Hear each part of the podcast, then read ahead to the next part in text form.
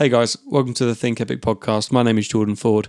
This is episode two, where we sit down with Sim Evan Jones, ACE, who was the editor of Shrek 1 and 2, Chronicles of Narnia, The Lion, the Witch, and the Wardrobe, and Prince Caspian, and so much more. And just to give you a little bit of uh, backstory as to how this conversation happened, we were introduced to each other by a family friend who's actually like a steelworks manager. So he's not even close to the industry, but he knew Sim and he knew what I was doing. So he kindly brought us together for an introduction down the local. And we just had a great chat. And he showed us the opening sequence, the storyboarded sequence that they used to get uh, the Chronicles of Narnia greenlit. And he goes into this story in the podcast, and it's absolutely brilliant. Um, he was extremely generous with his time. We sat down for an hour and 20 minutes recording the podcast and we was chatting for a long time outside of that because there's just so much to talk about, so many great stories, so many great lessons, whatnot. But I'm so happy with what we got in this next hour and 20 minutes for you because we spoke about the fundamental differences in workflow when it comes to live action versus animation, the collaboration between editor and director, the challenges of editing a feature length stop motion film, and what it's like to cut a blockbuster live action like Chronicles of Narnia, and also things about it, his team, the roles within his team, and how they all work together to deliver a project at this sort of scale. So, without further ado, this is Sim Evan Jones, ACE, and this is his bio. Sim worked for Steven Spielberg's Amblimation in London during the early 90s, and then as a co editor on We're Back in Balto, both distributed by Universal Pictures.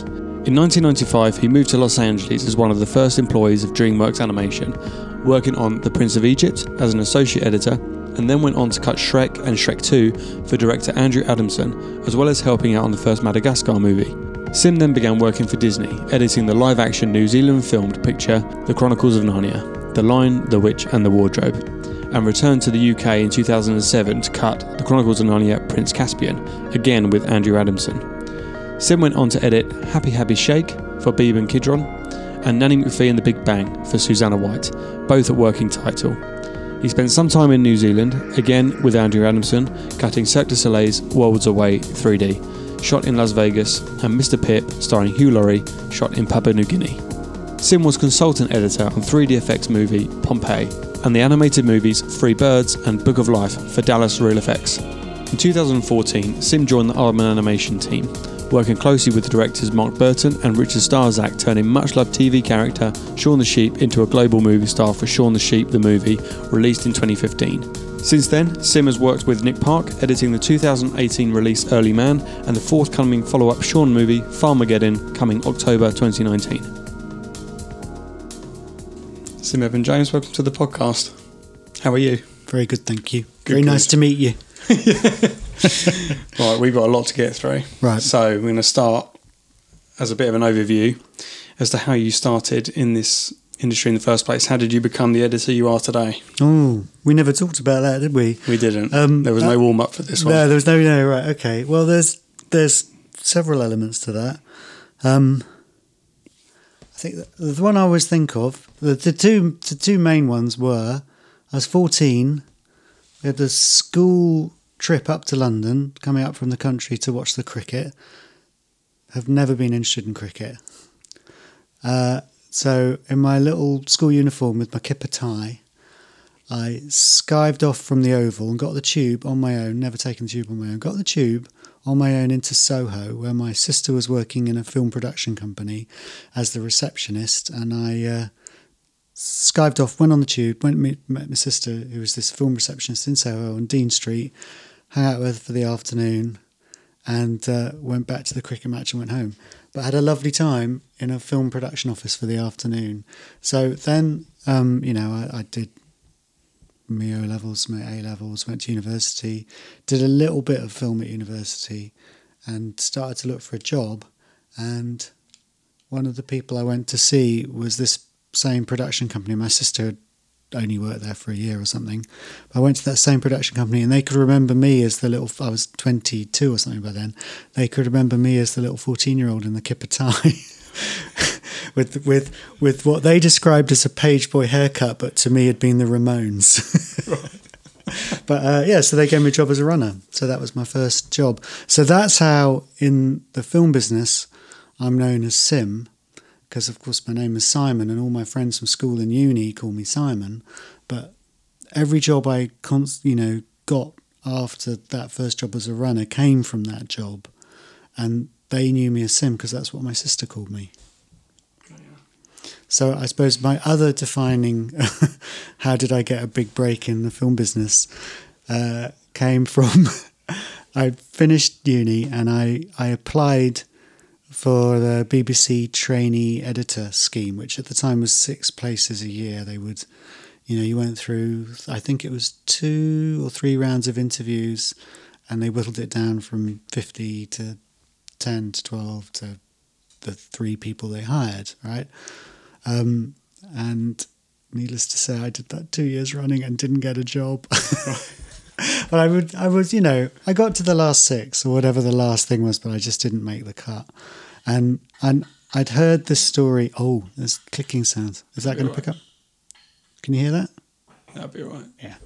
So I'd heard this, you know, the apocryphal thing that if you want to get a job in the film business, and this was the mid 80s and it was a bad time for film production. Uh, if you want to get a job in the film business, you've got to be persistent. So I rang up BBC appointments and explained, you know, post post production hiring, and I explained, oh, I've done this trainee thing two years in the running in the two years in a row, and I've not made the grade, and I really want to know what am I doing wrong? What can I do to improve my game? And they said, well, you know, whatever his name is can see you, the head of the, the department. He can, he'll, he'll see you. You can come and see him, but you'll have to wait. How long will I have to wait?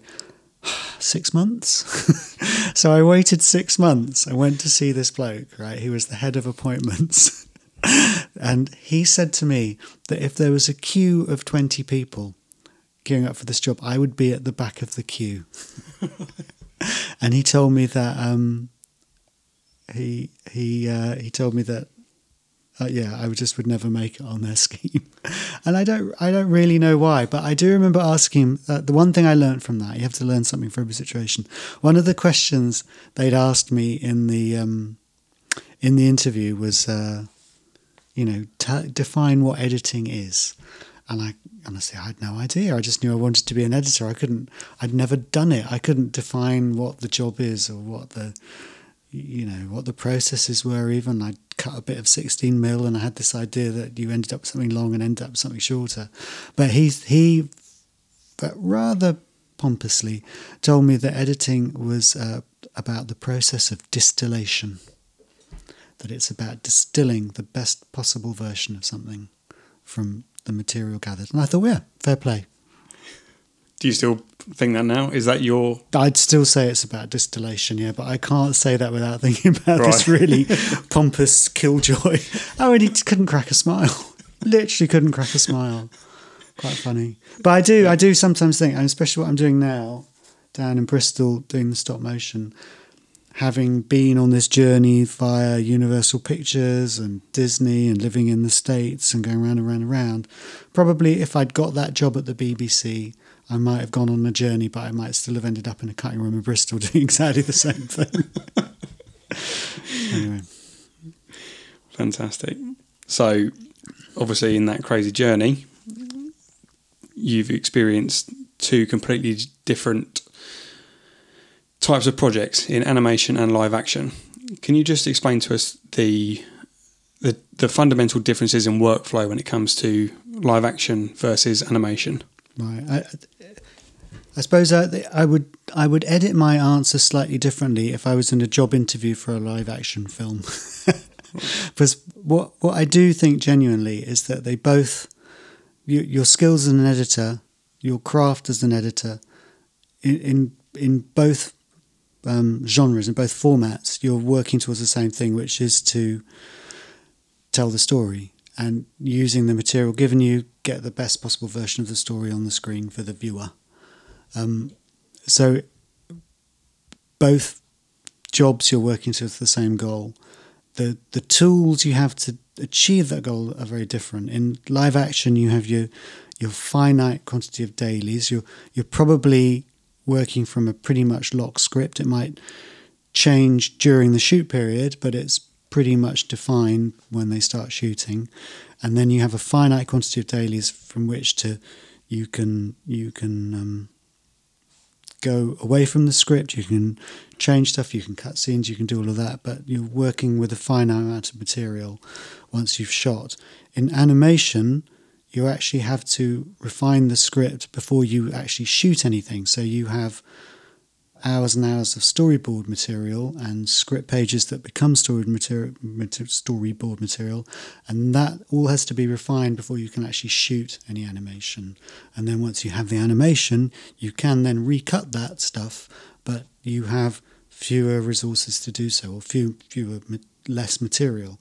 You can, you know, on very creative days, actually go off and shoot more stuff on the last day of production when you you know, so you can create new stuff at any given moment, but really you have viewers stuff, less stuff to draw from once you've shot, but you have an infinite ability, almost, almost infinite ability to change stuff before you start shooting.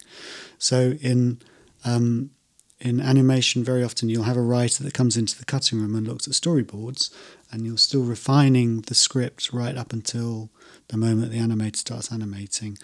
Um, something else that we do in animation is we will do a we do a an animatic story will reel of the whole film, and usually we'll do it first with a bunch of scratch voices. So before we've even recorded an actual actor, very often before we've even cast, we'll have um, a bunch of talented amateurs, editors, producers, storyboard artists, so record all the dialogue in the film, and we'll kind of throw that together with music and sound effects, so we can get a chance to look at the film before we actually shoot it.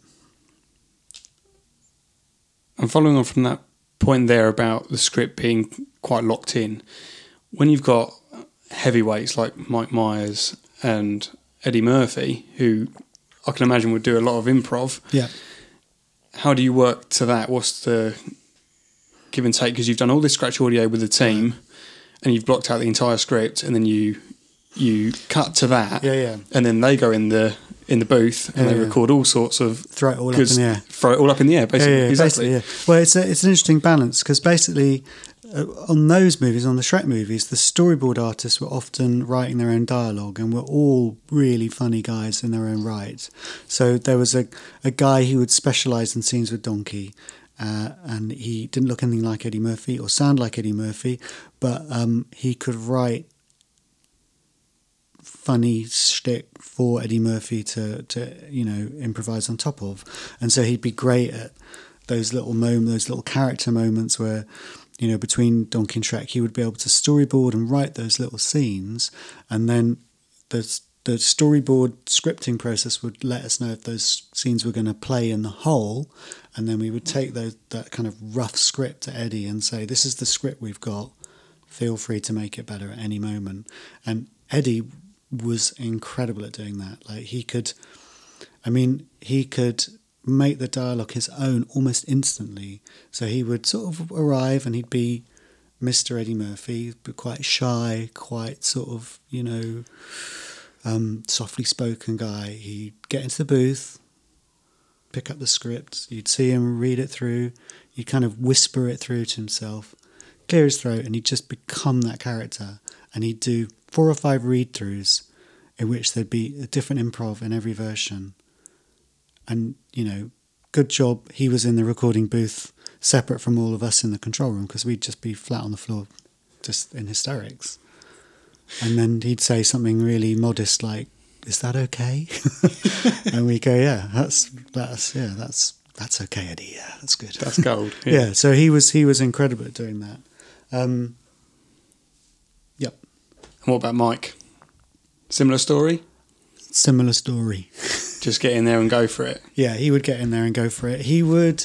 Mike had a lot of stuff going on that we would have to really talk through the story arc a lot with him and explain the kind of the character arc. I mean, Eddie, I think, just got the character that sort of crazy donkey. Uh, I think Mike very often, because he was not the straight man, but because he had to carry that emotional content, we would have to have, you know, conversations that explain the arc of the story and where we felt it was going at that time, and you know the relationships of how Shrek saw the world. So we would have to have quite a lot of um, you know story stroke philosophical conversations about the character, and then he would work the material just very methodically through and through. I mean, I suppose the most interesting thing about Mike was that he he did a whole pass of um, Shrek in his native Canadian accent, and then we screened the movie for Spielberg, and Spielberg said, "I love it, love it, love it, love it. I think it's great. Don't love Mike's voice. Come, not not not that he didn't like Mike's voice. Don't like Mike's accent. Could he, could he, you know, bring something extra to the character? That ogreness." Uh, I don't know. How about couldn't he be like a cockney wrestler? so, so Spielberg's take was, could he be a cockney wrestler? and so we put that to Mike, and Mike uh, had, I think he's got. Uh, I know his parents were from Liverpool, but I think he had a Scottish uncle or something, and so he, there was definitely yeah. some some some guy with a Scotch accent that he channeled and sort of brought to the part, and then we re-recorded everything with the Scottish accent. I think that just reminded me of an interview that he gave where he's, he said the, the thing about the Scottish the Scottish accent is you can say something nice, but it can still sound harsh. Yeah, yeah. which is perfect for an ogre because yeah, yeah, he's always meant to sound yeah. slightly bitter or you know yeah yeah it's know, all everything is even when it's even when things are good yeah yeah. it's just something that's quite harsh. Yeah he always it, it did fit it perfectly. Yeah everything is bent he's bent out of shape by everything. Yeah yeah. Yeah, yeah. And but those sort of conversations explaining that character and how we could, because I think there was a lot of fear that if a character is just mean and shouty the whole time, that won't be appealing, especially mm. appealing to kids. But I think that was one of the sort of very special things that um, you know the directors and producers had in their head was this idea that a character can be, if a character's mean and shouty because he's vulnerable inside, then that's something that's that well, that's something you're going to watch more than one movie of because it's really mm-hmm. interesting. That's why yeah. the character was so good because the only reason he's like that because he expects people to be like that. Yeah, because the, way, the world has bent him into that shape. Yeah, exactly. And there's that brilliant, you know, that brilliant like, well, you know, if that's how you're going to treat me, this is how I'm going to treat you. Yeah, exactly. and yeah. and how you know that's never going to go well, but it's really funny. yeah, exactly. Yeah. So talking about the process of you, you you essentially lock picture or very closely, um, and then you'll start shooting the animation. Yeah, but you've already, I, you've I, already done that. But then in, in, a in a live action, did you transfer a lot of the stuff that you learned from Shrek because you was working with the same director yeah. over to the process in Narnia? Yeah, so so we were very. I was very fortunate to be brought onto the Narnia films by the director who I'd worked with on Shrek. Um, he kind of leveraged his success that he'd had with Shrek one and two to get the Narnia gig.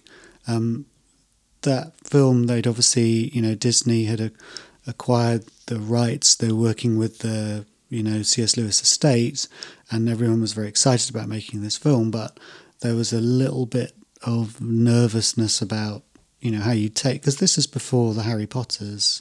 Uh, you, you, know, this is going way back. How do you take a piece of classic kids, what we would now call IP, and translate that to the big screen? You know, what's that process? How does this animation director win the trust of the studio sufficiently that they're going to give him 150 million dollars and you know a nine month shoot in New Zealand? So, so what what we did was we were just finishing Shrek 2, and we we we put ourselves on a four day week on Shrek 2 and got an office 500 yards away from DreamWorks in Burbank, and we set up the you know Lion, Witch, and the Wardrobe cutting room, and we um, we we set out to storyboard the whole movie as an animatic in the same way that we would storyboard a live action uh, in the same way that we would storyboard an animated movie. So we we set off our doing all of that. At the same time, we we got a really talented um, previs artist we know to come in and work with us on an opening sequence, and and we basically prevised and storyboarded an opening sequence that was different from in the books that would set up the film and would be our proof of concept for this is the way we want to go. So so Andrew devised the the book starts with a very simplistic sentence like it was wartime and the kids went away to their uncle's home in the country to be safe. It was very simple. It doesn't really talk about much detail about what's going on, but Andrew sort of wrote a scene that had um, you know started with bombers German bombers flying over London. They start to drop their bombs. The bombs fall down on a family home. We see the family, who are the Pevenses, you know, running for safety. Um, there's a sort of little moment where we meet the kids and the mum. We realise dad's away, uh, and uh, they escape the bombing and are evacuated. The children, mum says, goodbye to them the next morning at the train station because they have to leave the, leave the city and they go on this beautiful steam train journey um, to the country. And that was a, a thing that we, we, we boarded. We did a really beautiful animatic of that and presented the, this to Disney and say, look, this this is how your movie's going to start. And they just greenlit it there and then. Right. I loved it. It was it was a really great. It was really really really sort of brilliant moment because we we were on such a roll of sort of momentum of creativity and storyboarding momentum that we were just able to to execute it really well and have enough conviction and box office success under our belt to say we're going to do this. Trust us. Yeah. And and there's something about that opening scene which i know is quite personal to you. If you can just walk us through that story because that's yeah. also very cool. Yeah this is my my little uh, my little moment of uh, i don't know. It's, it's it's hard to to well so the the nub of that scene is that um, the we open on a on clouds and bombers, and the bombs fall, and we find this family who are inside, they're being, you know, grabbing their things and running out to hide in the I think it's called an Anderson shelter, the bomb shelter in the, at the end of their garden, and um, the way Andrew scripted it was that was that um, the father is away at war, but they have uh, one of the kids shouts, Dad, my dad. And he runs back into the house, and you think he's gone back to get his dad, but in fact, his dad's away at war and he's gone back in to get the photograph of his dad. So he, the, the youngest boy, Edmund, grabs the photograph, and just at that moment, the window blows in, and um, you know, there's been a sort of near miss with the bomb, but he is saved by his brother pulling him out of the way of the explosion, and his brother drags him into the Anderson shelter and says, you know, don't mess around. This is this is life and death. You can't mess around. And the boy, the little scene ends, and the boy's clutching the picture of his dad. And um, so, all through the storyboarding process, we had this image of the the, the dad's photograph. And um, near the end of the storyboarding process, I uh, this is quite personal. I substituted a picture of my dad in uniform in the storyboard thing. And Andrew said, oh, that's cute. What's that? And I said, um, that's a picture of my father that um, I, I, I grew up. My father had died when I was quite young. And um,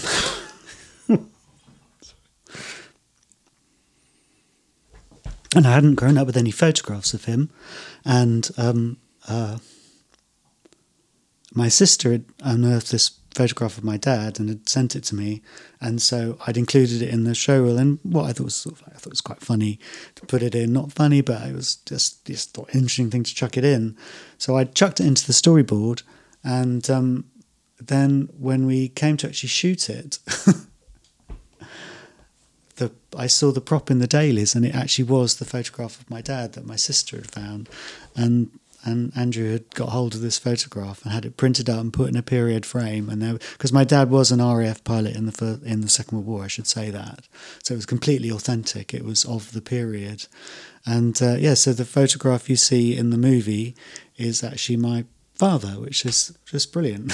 and, and, and you didn't see that until the dailies. No, no. What was that like? Mad, absolutely mad.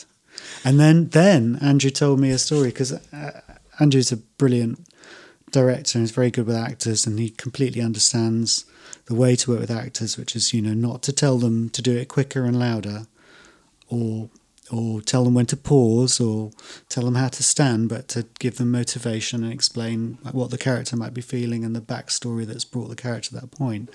And he said he was struggling with getting um, getting the kids to emote and getting Edmund to the little lad who has to run in to get the photograph and then clutch it at the end.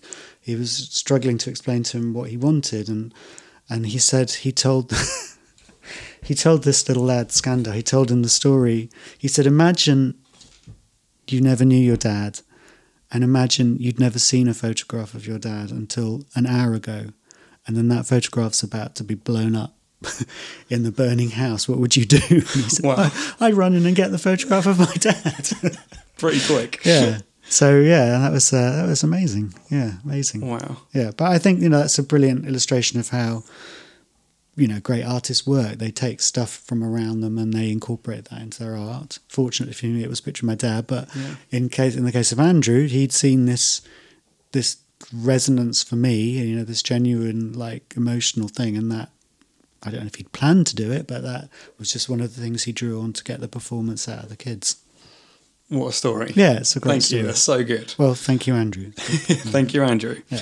Um, now, both both animation and live action, or they're, they're going to have their stresses. Yeah.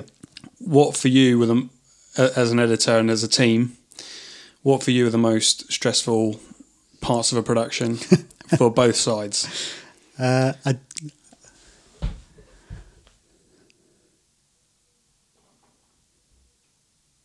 I'm trying to think. I used to have this off. I used to think with live action, the almost like the best day and the worst day were the day before you start shooting, just because it's so stressful. like the thought that this onslaught is about to begin, and it's unknown. You know, you you. I mean, obviously you've read a script and you know what where it's going to be shot and you've seen these people, but but until the material starts to come in, you can't do anything about any of that. You know, it's just out there, and you have to wait till it starts coming in. You have to see, uh, you have to, and you know you're going to have to duck and dive with whatever happens, whatever how the weather affects your stuff, or or surprises within the performance, or logistical hiccups, or you know, I don't know, crew tantrums or whatever. All of this stuff is going to land in your lap, and and you may be able to you know, ask for an extra close up or say you've not got not enough wide shots, but at some point, all that material is going to roll down into your lap, and it's going to be your responsibility to not make excuses but make the best job of it. So yeah, so I always thought that day before you start shooting was pretty terrifying. Um, having said that, the day you stop shooting is pretty terrifying too, because at that point you've got, you know, you've got your material and, and you have to cut you have to make your suit of clothes from that material. I mean of course it's i've been fortunate in the in the um, you know in the digital hybrid cg world we were able to you know insert lines of dialogue from cg characters that could kind of you know change a scene and help change stuff for our, for our purposes. But you know that that feeling that there's no more shooting have we got everything is a pretty it's a pretty worrying feeling. You know, I mean, I know there's also you have to kick yourself and you have to have that that thrill and excitement of this is it, great, that's it. Thank God they're not shooting anymore. Now we can get on and make something. Yeah. So so they're all they're all kind of bittersweet. Those those stressful things. I think um, you know the the stresses in the stresses in uh, animation are more attritional that, that the process is so drawn out and it's so up in the air for so long that the stress is more about the kind of you're constantly having to spin all these multiple plates and that same sense of for me the same sense of responsibility. Like i can't let it be anything in my world that's holding it back from being as good as it can possibly be. Like it can't not be brilliant because I haven't cut the storyboards together, or I haven't found the right temp music, or we haven't got the right sound effect, or um, it's a I, I can't let you know the fact that it's all playing a bit slow be the problem. I have to make sure that it's all firing on all cylinders as much as it can all the time, so that we can keep moving it forward and keep you know taking in people's notes and taking direction and improving performance, improving animation. So the stress is kind of the, the there isn't in animation a sort of animation and then a post period. It's all it's all shoot and all post all the way through.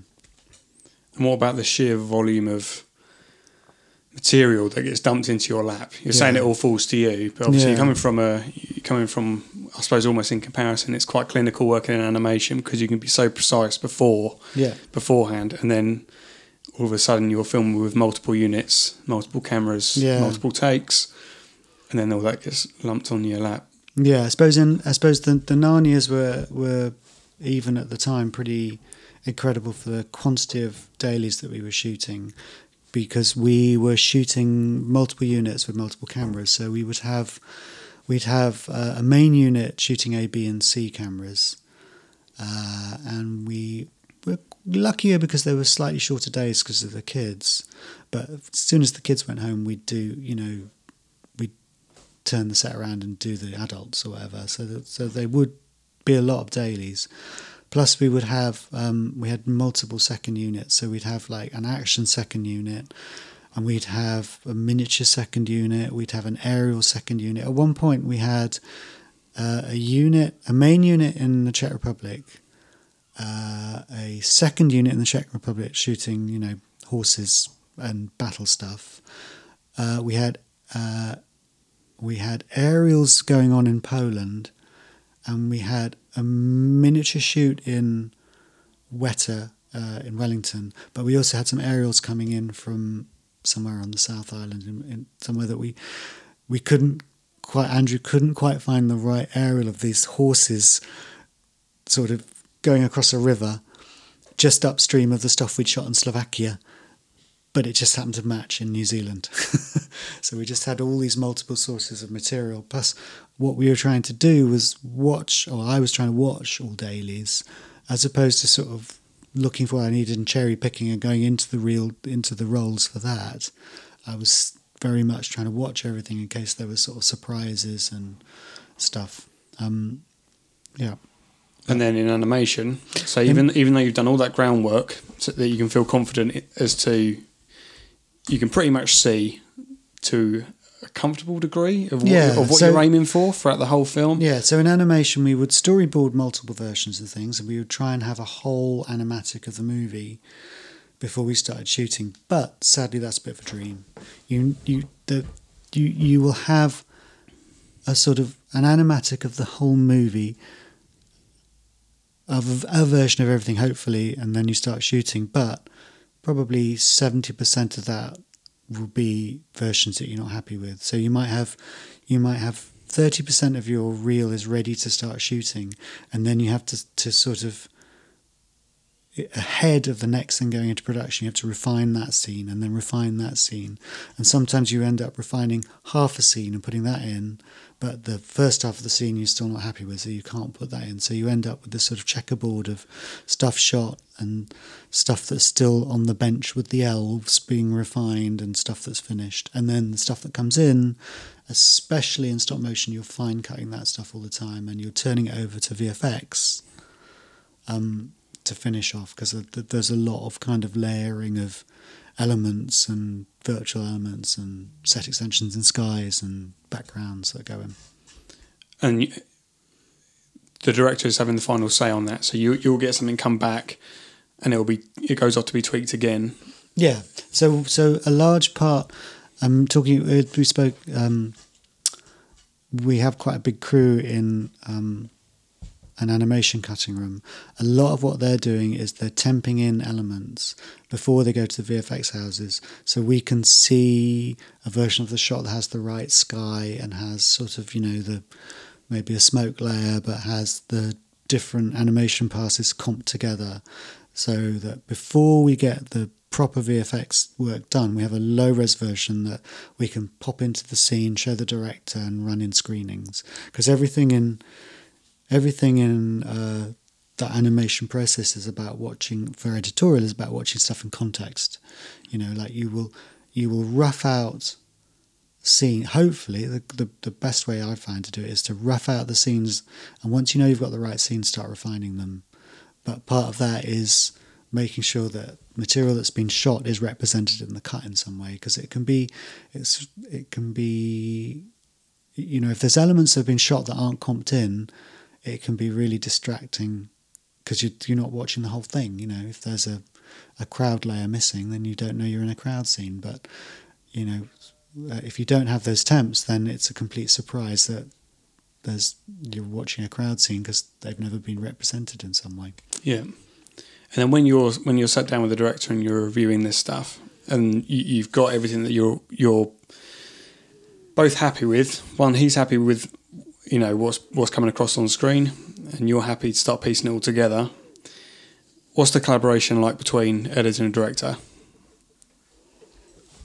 Uh, I think it's the same in both worlds, really. I think you're, as an editor, you're trying to present the best version of the material you've had. You know, I think every director will have a list of things. Mm, that's not what I meant. Mm, can we change that? I'd like to look at that, and have these detailed things. But hopefully, you both come to you know because directors will have a whole list of things they know from the shoot that they were going for, and you may have anticipated those. I mean, I know there's definitely directors I'm working with at the moment, and we have a really good rapport, and they'll say, "Oh, you spotted that," and "Oh, yeah, that's what I meant." You know, and you kind of read their shorthand in the elements that you get, and the way stuff is presented, and you kind of so hopefully you're anticipating some of that. There will inevitably be stuff within the shots, within the scenes that they want to experiment with, but hopefully, as an editor, you're making a presentation where a lot of that detail is tempting in some way so that you can talk about you know the the broader strokes. You know is this there's one question we can ask is it too long? Is it too quick? You know? Uh, in animation you can really you can struggle with assumptions as well. Like you can assume are these characters happy here or are they sad? Oh they're sad but that's funny that they're sad. Or that's funny because you know you you sometimes you have to actually have quite uh, you know obvious sounding conversations because you you're looking at a temp of something or something that's not finished. You will need to know you're both on the same page about that. I suppose the you know so there's and then there's especially a company like Aardman, there's two strands to your animation editing there's your making sure that the characters track and that there's an engaging story with you know hopefully enough surprises and twists and what have you. But there's also the basic nuts and bolts of making it funny. In fact, that is really the thing that that I make. You know, that keeps me ticking. It's Yeah. just that constant. It's always. It's like it's constant. It's that desire and that that urge to work away at the gags and make. Sometimes that's about leaving them alone, allow, allowing that kind of crazy, spontaneous moment that someone had a year previously to, to breathe and, and, and stay unmolested. But other times it's about really chipping away and saying, you know, if we edge that thing a little tighter or or just suspend that moment there, do we collectively all smile a bit? And can we get that? Can we go from smiling to laughing? Well, actually, how Johnny it goes is, can we take that smile and turn it into a nasal? You know that kind of nasal laugh. It, after you've been working on for two years, the nasal laugh that's like a guffaw. but then you work away, and you can we can we get that nasal laugh into three or four people going, huh? and then with us hard bitten, cynical people that worked on this stuff for two years, you play that to an audience, they'll be falling off their chairs because they've never seen it before. And if you, it's very gratifying to take that stuff and show it to people who haven't seen it before and think, oh yeah, we really have refined that. Because there's no, I mean, um, uh, you know, if there's ever a documentary about um, comedians, you know, like these biopics of uh, Morecambe and Wise, or you know, that's a that's a really good example. Or you know, you'll see how methodical Benny Hill's another one. How methodical they are about gags, and how obsessive they are about writing down. They have you know notebooks full of funny stuff they've seen in the street. They save it all up, and then they're you know. Um, Rowan Atkinson is incredible. That, and I know, you know, not through personal experience, but I know he's the sort of guy that goes into cutting room and will work with the editor for hours on a gag. You know, can we try it this way? That's not how I thought. Can we have got because the you remember that take where this happened? Can we use that take? Yeah, can we use that bit of that take? And they will they will structure and they will keep chipping away until it's funny. Until and they have that. Of course, they have that great sense that that through all that that craft, they can chip away, and it'll be the thing that defines their sense of humour. And you'll go, oh yeah, it was always like that, wasn't it? It was always like that. Was always that funny. That Mr. Beanie was always that funny. But that is the, you know, that's the process of hours and hours and years and years of experience. But then, and of making people laugh. But then that is, we could use the distilling word here, distilled into these tricks that they have that very often are cutting room things to make it work. I know Mike Myers would spend hours in the cutting room. You know, that I bet Buster Keaton spent hours in the cutting room. I know they didn't cut as often then, but I bet he because he was into every element of that craft. You know. And what about when there's a disagreement in the cutting room? So maybe your director is adamant he wants it one way, but you are adamant also that it works best the other way. Um, and it doesn't even have to, not, not even in comedy, could be in No. a dramatic scene or something like that. I know this is a little bit like how long is a piece of string because every director is different, mm. but is there any, do you have any uh, trigger in your mind of when to stop and when to push and Yeah, I suppose I suppose um, that never ever happens. oh, computer. Yeah, that was the that was God. never ever happens. Um, no, of course it happens, and of course you have you have these things, and you sit there going, "It's not going to work. It's not going to work. It's not going to work." But you think you're saying stuff, it's not going to work. But then, very often, directors are very insightful people. You'll you have to go down the road with them, and you'll go, "Yeah, I get it now. I completely get what you're after, Mister or Mrs. Director. I'm on board with that, and I'm going to make that the best version of that that you want. And once you under, once they can express to you and you can understand it, you can embrace it. Then there'll be the things where you you if there is a th- thing that you come across, this is you know my way of dealing with it, where I don't agree. Um, I think it's the responsibility is mine to, to to come up with a version that persuades them another another way. You know, so so if they have a particular choice they want to make and I don't agree with it, generally I will try and you know this is where the hours come in. I will I wait till everyone's gone and I'll do it a different way, and I'll see if I can understand what they're on about. You know, if I can incorporate that in a version that I'm happy with, or I can come up with a with a version of what I was trying to achieve, or uh, better still, find a completely third way that isn't either of those two problems, and and is better still. You know, so I think you know as you you you grow and you get into the stuff and you think about it more and more. I my current thing in my head is always this idea of I have to take responsibility. Even if I don't agree with something, I have to take responsibility for making it work. That I can't I can't allow myself to say, well, they wanted it that way, I never agreed with it, but that's the way it is.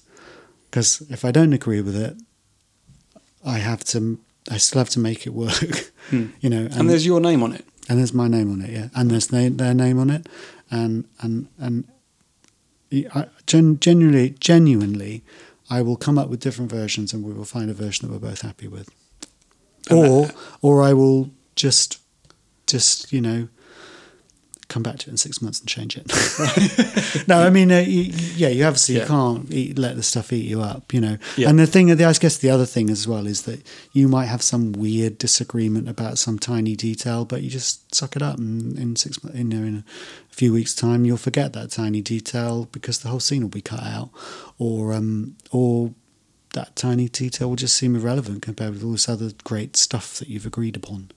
So you obviously work closely with the director, but on bigger productions, you're going to have multiple producers, and all of their opinions carry the same weight. How do you manage producer opinion? Right. It's very interesting. I suppose, you know, ideally we're all talking about the same thing. And and depending on how these things work, you'll have a producer that you work with on a daily basis much as you work with a director and they sometimes they're more like a line producer that they're just sort of facilitating. But um in animation you have quite often have creative producers who are you know very involved in the nitty gritty of knocking the story out. You know, they'll be around to ensure that you're moving forward. They'll be the ones who say, you know what? Let's get the writer in next week just to give us a dialogue polish on this stuff. Let's just check that this is working with how they were seeing stuff. Or they'll say, you know what, Mr. Director, I think you need to go back into that scene, and I think it, you know you need to really look at the comedy. You know, and so so you'll have a relationship with them, and you'll see them. Sometimes you'll only ever see them with the director. Sometimes you'll you know show them stuff when the director's busy and you'll have conversations so it's about folding their views in and and you can also go to them and you can say look we are struggling we will never you know we need another 4 weeks on this 2 minute section. Can we you know we can't put that into production yet we're just not ready. Do you see what i mean? Yeah and you can sort of help shape those resources and hopefully have good relationships with them. As you as you progress your you know you'll start screening your sequences and your acts and your film to the a wider audience and very often the people who you know are the most critical are the producers and you'll have half a dozen different producers maybe from the the studio or maybe from you know it depends on how the the show is set up but you might have internal producers who are like the sort of you know next level of approval or you might uh, you know if you're an independent production company, there'll be studio producers who are outside of that, and they're the ones who are giving you the millions of dollars. So obviously, it's going to be interesting what they have to say. Um, so, I mean, really, the producers are your audience. They're an informed audience, and you have to, you know, as editors and directors, we listen to everything they say, and we we see how it resonates with what we think we're trying to achieve.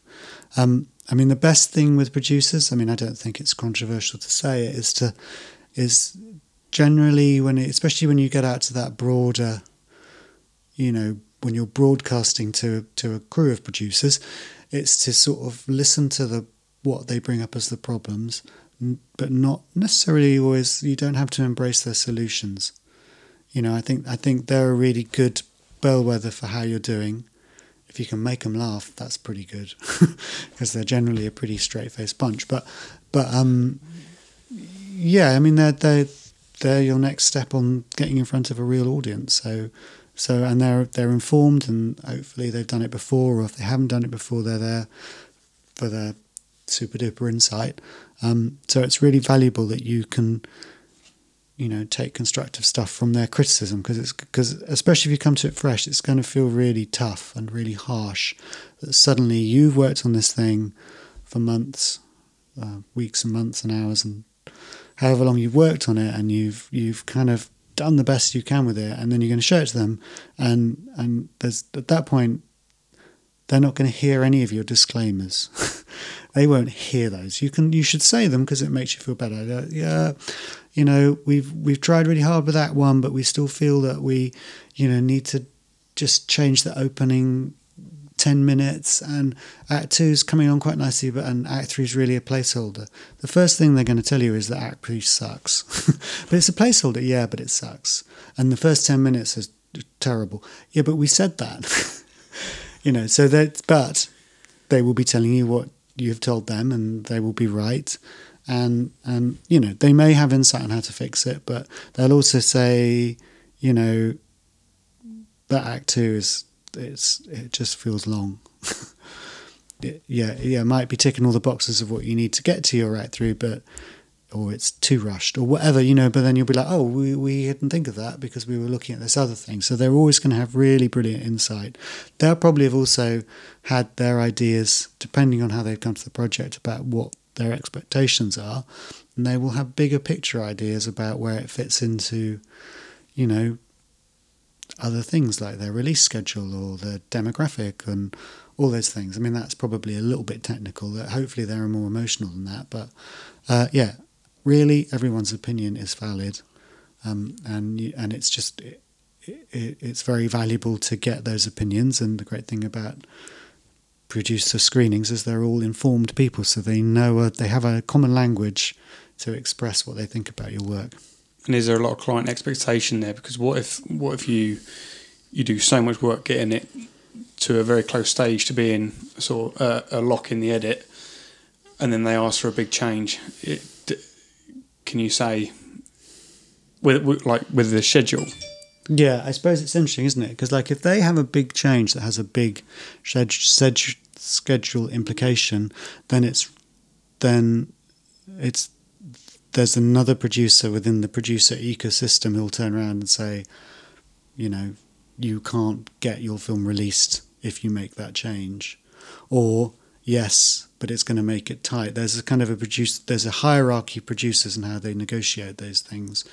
Someone will come to you and say, "Do you think we can do it? What do you need to achieve it?" And you might say, uh, "I can't do it on my own, but if you give me an extra person, we can do it." Or, or you might say, "You know, you can."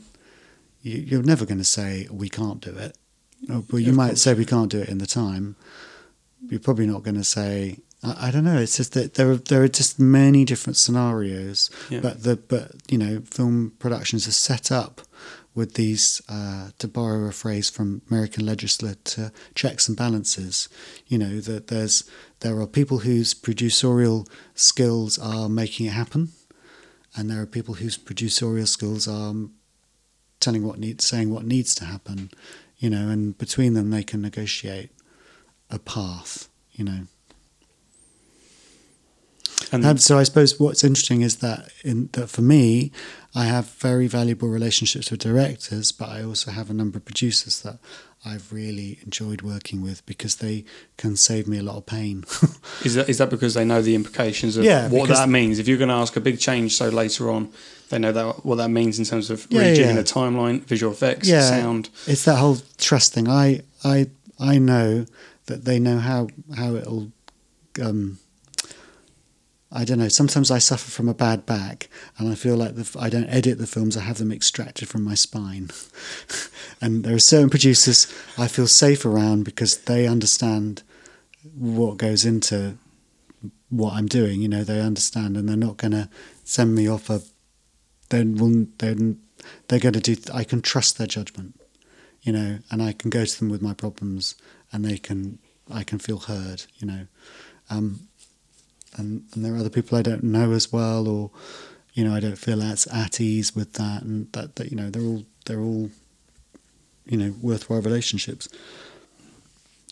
And even with those teams around you on projects that size, can you just talk about the pressure that comes with that?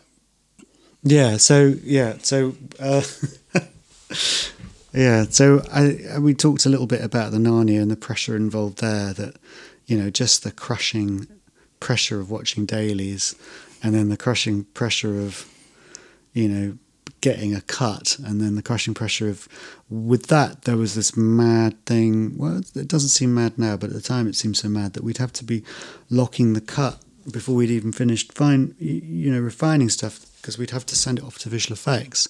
And if we didn't have half the movie in visual effects halfway through the shoot, we'd never finish the film. It wouldn't be done in time. So you'd be sending scenes that you'd never, you hadn't really had a chance to, to experiment with to visual effects so that they, at least they could start putting the visual effects in and then they'd have to do multiple, multiple revisions of the cut and reincorporate their visual effects into all those revisions. But if they hadn't, if we hadn't done that, you know, the the centaurs wouldn't have had furry legs because there wouldn't have been the time to do it. You know, to, to, to work with the plates and refine the, you know, the motion capture and, and create all the, the legs.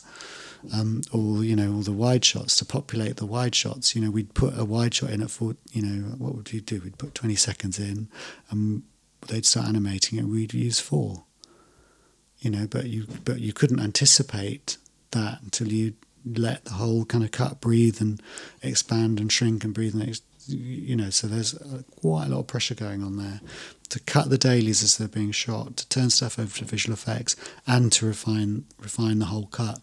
With a studio breathing down your neck you've just given you 200 million dollars Here's two hundred million dollars. How's our film? How's our film coming along? great. It's great, actually. Yeah, we were hoping to show you uh, in two years' time. No, okay, we'll show you in three weeks. Yeah, okay, we'll show you tomorrow.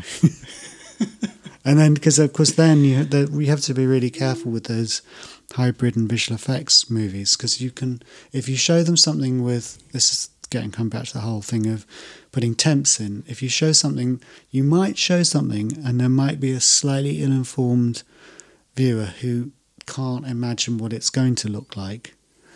You know, so hmm. you so you constantly have to temp in elements so that you can and all your wonderful temp music and temp sound effects, temp visual effects skills come into play so that they have a chance to not be thinking about what it will look like, but you have to convince them that they're watching something that's close to the finished thing. And more about dealing with the pressure of something that is so famous as a a book like Yeah, Lion the Witch in the Wardrobe, where there's going to be big moments in it, like when Lucy Yeah. walks through the wardrobe. That's always a scene that you know we've got. That's that's got to be nailed because Yeah. that's one of the biggest moments in the film. It's the moment that everyone's waiting for, yeah.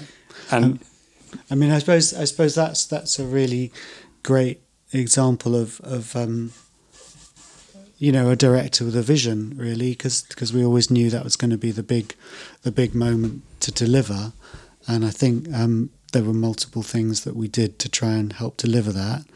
Um, one of them was to dig a 30 foot hole in an equestrian centre in South Auckland, which was the set. we were looking, we were struggling to find a soundstage anywhere in New Zealand to, to build the snowscape. We considered, we shot, we shot some of the exteriors in the Czech Republic, but that was always, you know, we just couldn't pull it off. That whole moment in a real forest. Her points of view are actually, I think, her POVs are from the Czech Republic, but most of it was done on a soundstage in New Zealand, but there wasn't a soundstage big enough. So we we bought out. I think it was probably end up being about six months of this massive in indoor equestrian centre in Auckland, uh, and it wasn't tall enough for all the lighting. So rather than raise the roof, we dug a massive hole and filled it full of some pretty awful cancifer- cancif- canciferous, nasty, you know, paper dust or something. That everyone apart from the cast had face masks and eye protectors on. But um, no, I mean, so yeah, so talking about the director's vision and the director's long view, I think, I think, you know, they watched three thousand kids on casting tapes, and Georgie, who played that part, just leapt out. I mean, I think I watched probably a couple of hundred, and she just leapt out as being this incredible kind of precocious spirit. She had come to acting. She'd wanted to act, but there wasn't. She, I don't think there was a theatre group where she lived, so she started a theatre group at her school, oh, and then and then somehow a casting director happened to, you know, visit her school, and of course met her and put her on the list, and you know, so I think when Andrew met her, he saw something, and I think he saw that moment, you know, Hmm. that moment, and we literally built this incredible set, and um, I think she'd, I think she'd met um, James McAvoy. I think they'd met like at read-throughs or something, but she hadn't seen him in costume with the scarf and the and furry legs, which of course were green trousers. But um, so she hadn't met him before, and she hadn't seen the set. And we, I think we did. Uh, there was a set for the wardrobe side, which she'd done that whole thing, and we, there was like a sort of corridor full of coats. She, she'd done that thing, but then we re we recreated that so that the very first. How did we do it? I know. We led her through the coats with a blindfold on, and she'd never seen the set, and we got her to the point of walking out of the wardrobe blindfolded, so she'd not seen any of it. And, and it was like full snow machine, full lighting, full everything, and they took the blindfold off. And so that her response is a genuine response. That is the very first time she saw Narnia. Oh, really? And if you look at the takes, uh, and it drove Andrew mad. Her hair's out of place. It's like completely wiggy on one side because that's where that blindfold had caught it behind her ear. Oh, right. And he was like, "We can't use it. Look at her hair." I'm like, "Well, look at her face. Of course we can use it." Yeah, Yeah, it's That's- just it's such a good moment uh, when she, when she's walking back, feeling the coats, and then and um, with the music as well, because you have the Yeah, score, yeah. you you have the score slightly building. She's looking over the camera, and then when it, when her hand touches the tree Yeah. and it stops, yeah, it's just that's the moment that everyone's been been Yeah. waiting for as well, Yeah. and it's just pulled off so well. But that must have been planned out like that by Yeah. Andrew so far in advance that that is how it will play out. So I can tell you some of the stuff that we did to plan that. We storyboarded it all, as I said, but we had a very special piece of music um, temp music that we used for the for that, which was it was actually the temp score from Mychael Danna's score for uh, the Ice Storm. I don't know if you've seen that film. It's about sort of teenage angst in the Midwest, but basically these calamities befall, you know, this middle class family.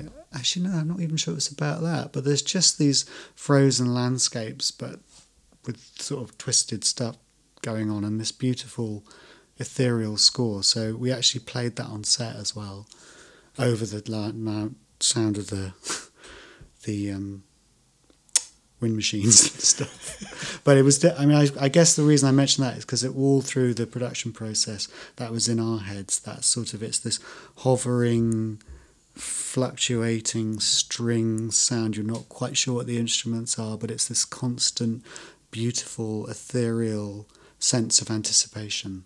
And it just plays out beautifully. And, and I remember having to then take that piece of music hide it somewhere and tell Harry, the composer, what we wanted.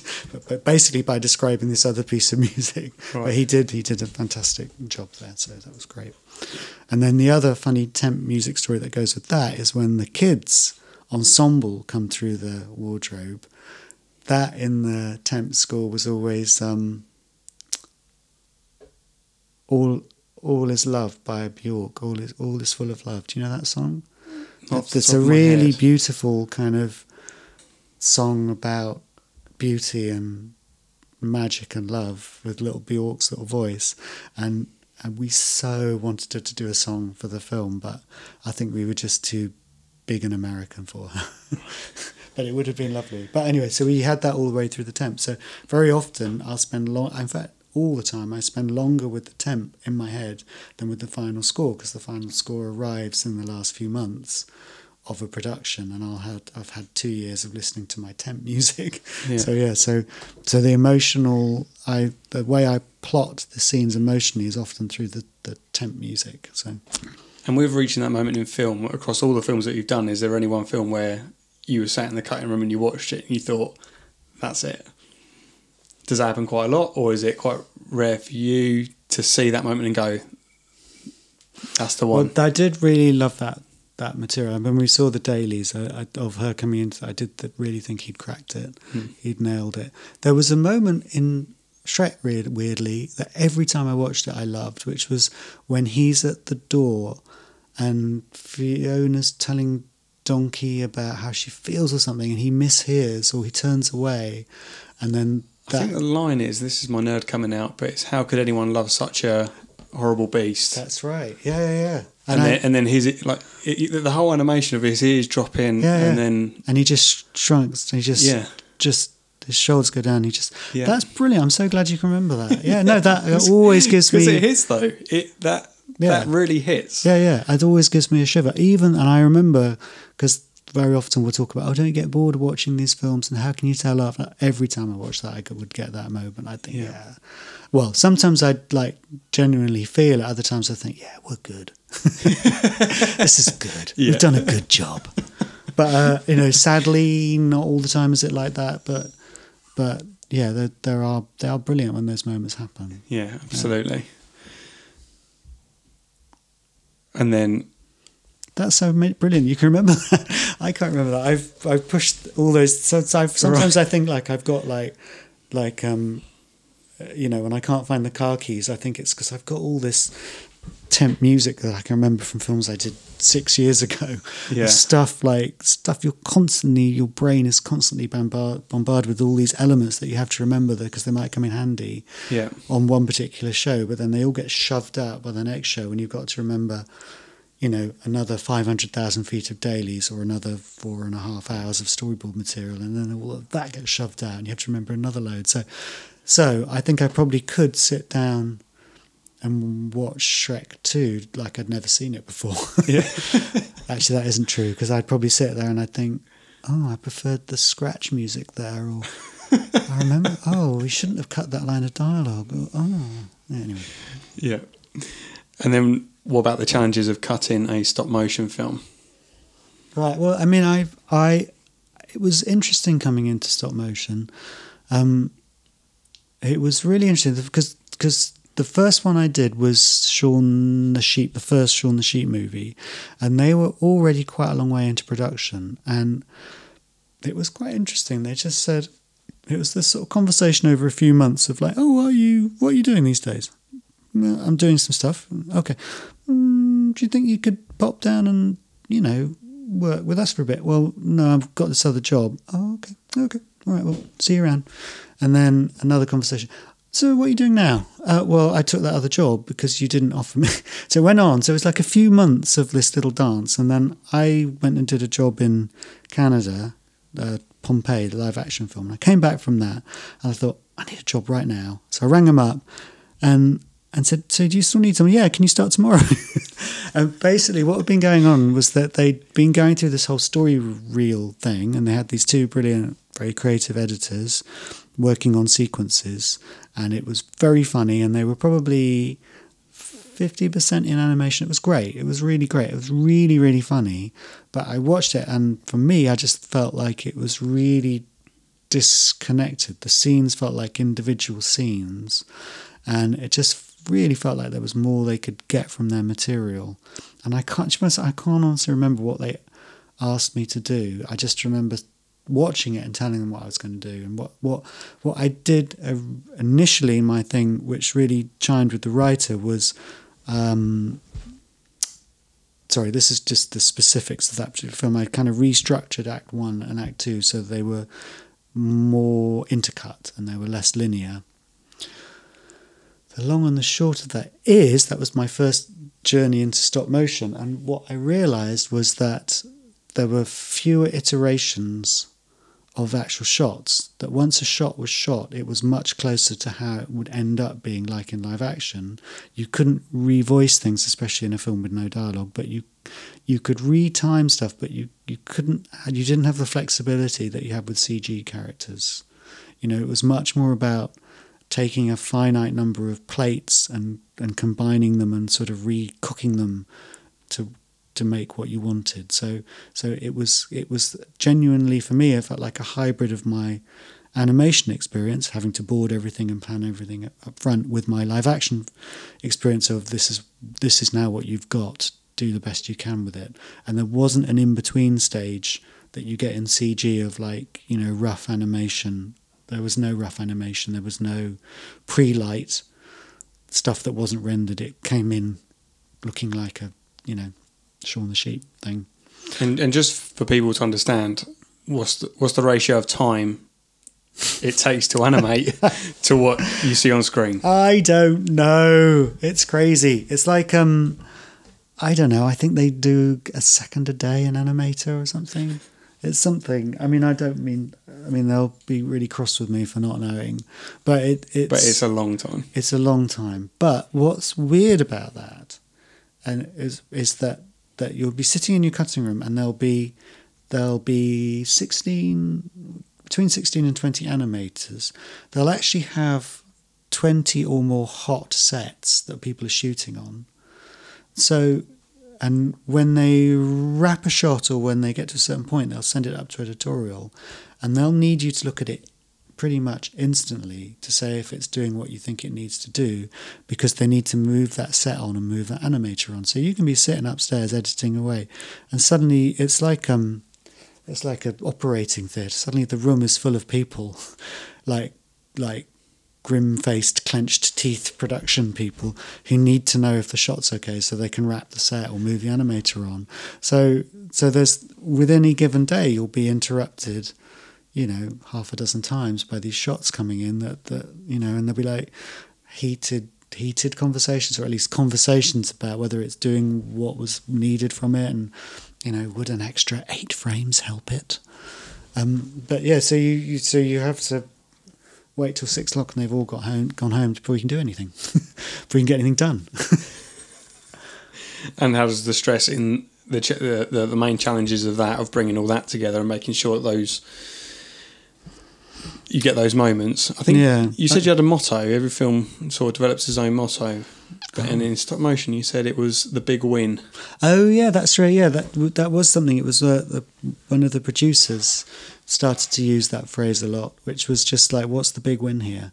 Which was a great way of looking at it. Like you can, you know, you've only got so many hours in the day, and generally, what I took that, what I used that for was to to try and stop myself getting stuck into detail, and to think, you know, rather than refining, you know, the this little three or four shots here am i really missing the point that what i need to do is be is be changing this bigger idea over here? I could make a half decent job of that little stretch but i but i shouldn't try and because that's a tiny detail no one will notice. I should move on and think what's the big thing that i can do? Can i get a big laugh out of that that scene? Or could it be you know could it be a lot better if it was slower or a lot better if it was you, you know what's the big picture thing there? And i think i think uh, definitely with animators and people in animation there is that that sort of thing you have to constantly stop you doing which is falling i mean detail is hugely important and anyone who knows anyone who's seen an, an aardman film or even shrek there is no shortage of detail there's rich, wonderful detail that makes it wonderful to see it over and over again. But if you're trying to arrive at which shots are going to have the detail in, sometimes you just have to forget that detail and work on the bigger picture. And that's that was the our little motto from that film was like looking at something, you know, act three, what's the big win? Well, you know, if we can get the emotional farewell working, then we can come back and do the fight scene. But really, we have to make sure that, you know, the emotional farewell is working before we can judge if it's worth having the fight. That kind of thing. I mean, that's a, a generalisation. But So is there ever the crushing blow where you have to say, this this shot's been animated, but it doesn't serve it, so it has to go? yeah, it's it's pretty miserable, but it is true. Yeah, and and it's also at that point you think you, you think, oh, could we not have anticipated this? And you know, so you so you have a you know you'll get to the end and and you'll realise that the middle of the movie is just not you know the jokes aren't landing and it's stopping you getting to the next funny bit and yeah you do sometimes just have to say let's just look at it without that shot and see if it's better. And then because they're a, nice bunch of people they generally go and before they let everyone know they go and find the person that spent two and a half weeks and they go well i'm very sorry. Um, jim or jane um, it's not your shot that's the problem. It's sim. He just doesn't want it. No but i mean they, they, they try and you know uh, there's a lot of work that goes into sort of just prepping people for that. And and we you know we screen the movie regularly for the crew so they can be the judge of whether it's improved by the cuts we're making in editorial. And and hopefully the storyboard process means that there are not many of those moments but there will be those moments when you have to turn someone and cut their shot. There was a thing on Shrek because my wife Julia drew the the opening medieval manuscript on both Shreks 1 and 2. And there was a moment where we had this doubt that the opening of Shrek 1 was working. And it coincided with me, taking, I think I had to go back to the UK for a week. Julia and I had to leave the studio and go home. And I left my um, colleague Mike the, the task of trying the film without the manuscript in. and so the whole time we were in England, I was like, oh, please, going to say to Julia? How am I going to explain this? And so I got back, and the first thing I did was go into Mike's room. Did it work? did it work? He said, no, it was crap without the book. so I was like, phew. That would have been a that would have been a tough call to make.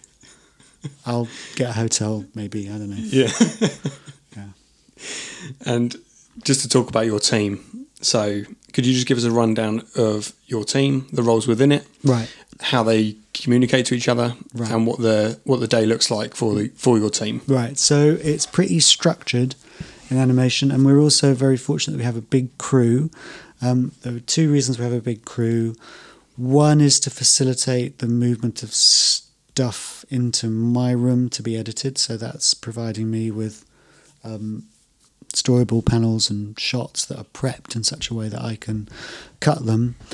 But also, we have to do a lot of work um, to use a geeky expression, wrangling metadata because we have to provide a lot of reference materials for the animators, but we also are constantly feeding the cut into some, um, you know, Kafkaesque computer system that breaks it up into shots and tells us if we can afford to shoot that many shots that are that long or that short. Because um, we're constantly trying to say, you know, we've got enough resource to shoot 84 minutes of animation. If the scenes that we're shooting are so so long because they they tend to grow from storyboard to animation it tries to an- anticipate if we've got you know a 17 minute story reel will that end up at 84 minutes of animation? Um, so there's a lot of calculation and, and, stuff that goes on the whole time to sort of manage those resources. Um, and there's lots of people in editorial their job is to facilitate that. So, so to name the crew, there's a there's myself. Um, I have a brilliant associate editor who, um, uh, you know, is a very talented editor in his own right, and he, you know, cut sequence with the directors. I cut sequence with the directors, but ultimately, I'll kind of do the the, the bigger moves, you know, and and take the responsibility for those bigger changes. Um, so there's myself and an associate editor producing sequence cuts, if you like. Then there's the first assistant who runs the rest of the crew, and he is tasked with managing the cutting room and how the the material is flowing between being ingested by the assistants and coming to me. But he's also very responsible in um, post and producing quick times and references for the composer and um, cut lists for the final grade. He's very experienced all of that.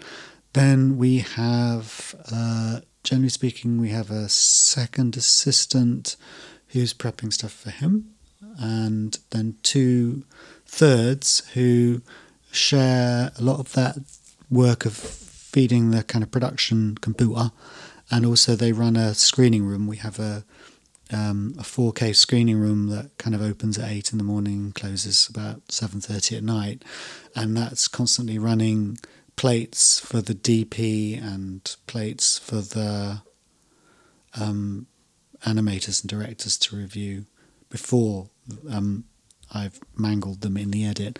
But also remembering that we also have a very talented VFX editor whose job it is to take all these plates, give me temps for the cut, and turn every uh, turn over everything to the VFX department who are out of house. So in, at Aardman, they don't produce any of the final shots themselves, or they, they will if it's just a camera only thing, but out of maybe 1500 cuts in the film 1350 of them are visual effects because there's rig removal there's sky I was going to call them sky replacements, but it's not replacement if it's a green screen. that's that's a live action term.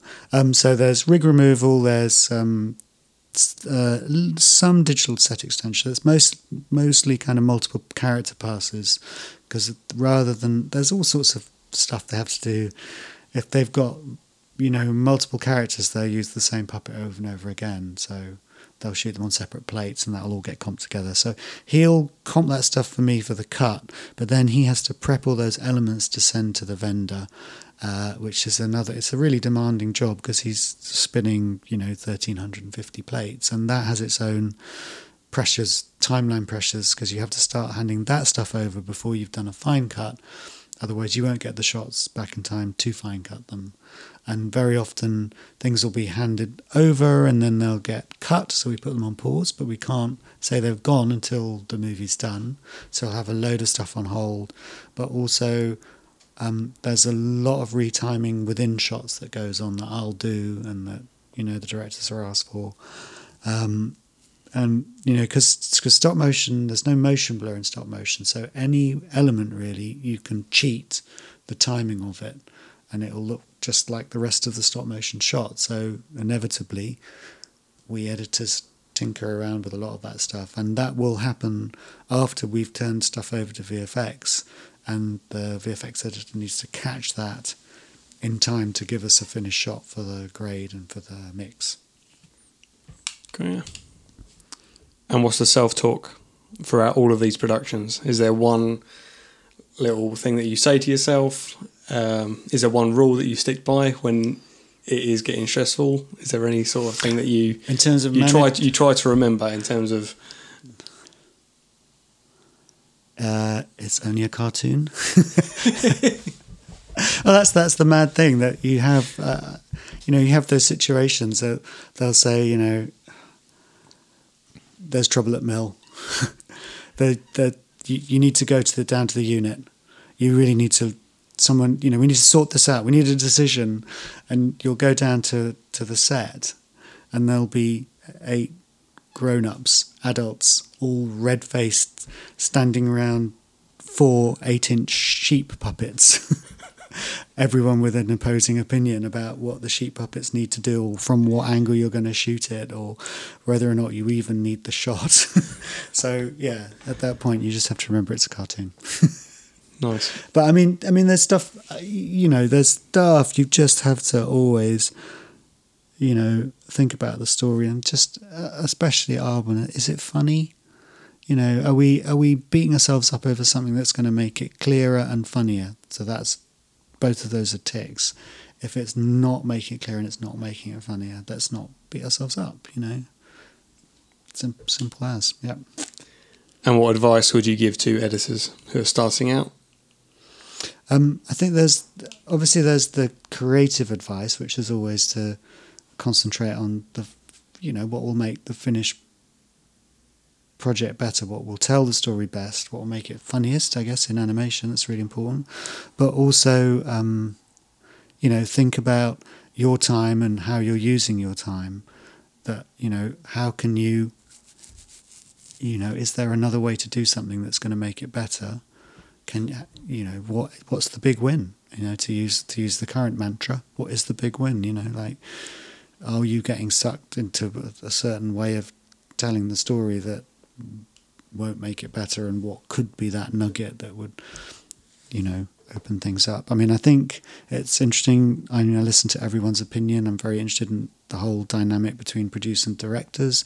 And very often you're you're kind of like the umpire in that that conversation and you're you you know you're you know 15 love juice and you can you but you can settle and you can settle a debate you know by saying well if you think that and you think that why don't we try it like this? You know you're always there to sort of i would say don't get sucked into conversations always try and do something and show something. That's what i'd say. But also outside of that you know whatever you're doing try and learn from it. Try and put yourself in learning positions. So if there's a you know a, a in, in my world of animation if there's a recording session see if you can go along and help log. You know you'll learn a lot about actors you'll learn a lot about directing you'll learn a lot about pro tools. You know if you look over the shoulder of the person that's making doing the recording position yourself somewhere where you're not in the way but you can absorb what's going on. You know if if you're on a show that's scoring ask them if they need anything taken to the stage so you can go and see what a scoring stage looks like. If you're on a show that you know is shooting in a studio just try and when you've finished your work to ask if you can just pop along and see what's going on so you understand where the material's coming from. You know always try and you know don't don't be pushy and get in the way and get people's nerves but there are ways to sort of absorb all the things you need to know because you you need to know how it all fits together. You know try and go to the grade. Try and see how you know what it looks like when it's finished. If, if you can get it on a mix stage all the better you know. I can remember going to the mix stage for the first time and thinking you know in an hour and a half i learnt more about mixing than i'd known in the five years leading up to that moment. I just saw how it worked you know with um who who was in charge and running the room and who was supplying what and what the dynamic was and you know what it sounded like how it was all too loud. But yeah yeah just try and so yeah with the, with your creative work try and think about the big picture and um, just in your your absorbing of craft try and put yourself in a position to absorb as much as possible I think it's quite lovely at Aardman they have a strict lunch break, which I'm a huge fan of. Doesn't always happen, but I think it's very sweet that the editors all sit around and very often eat their lunch in the editing room and talk about films. it's great. You know, it's really great. You know, people. I love people. The fact that they're at computer screens all day long editing, but then the the siren blows. It's lunchtime, and they just talk about films. anyway. And on that topic, what are your favourite films? Oh, Are there any I films mean- that stand out to you and go, I thought that was Well, I mean, I'm I'm a bit bit of a weirdo because I I really love um, old films. I really, you know, I really love uh, the Powell and Pressburger films. You know, A Matter of Life and Death, um, and Black Narcissus. Uh, you know, Small Back Room, Tales of Hoffmann. I really love those films because they, and I suppose I it's a bit of a reach, but I guess they were people who their stylized storytelling involves you know fantastical elements but really strong emotional stories and i think that's I, I you know i think i'm probably attaching that as a i just really like their films so i'm trying to make that somehow relate to my body of work you know i mean they also were really into special effects really early on and they used to storyboard and everything and and um yeah, so I really like their films. And the final question that I ask everyone what motivates you to work? Oh, uh, what motivates me to work? I um, I think I'm. I think I'm. I love the creative process. I love helping people who I regard as being more creative than me. I love helping collaborating with them and and and realizing their vision. Um, I think. Uh, I think I do have a lot of creativity in me, and I think it, I love, you know, expressing that through my collaboration with other people. Sim Evan Jones, thank you so much. It's been an absolute pleasure. Thank you for all the stories, your time, your experience. Brilliant. Thank you very much. Thank you so much for listening. I hope you enjoy this podcast as much as I enjoyed recording it. If you want to see more from me, follow me at Jordan Ford underscore EI on Instagram or go to epicinsight.co.uk to see more from me and my business. Thank you very much. Until the next one.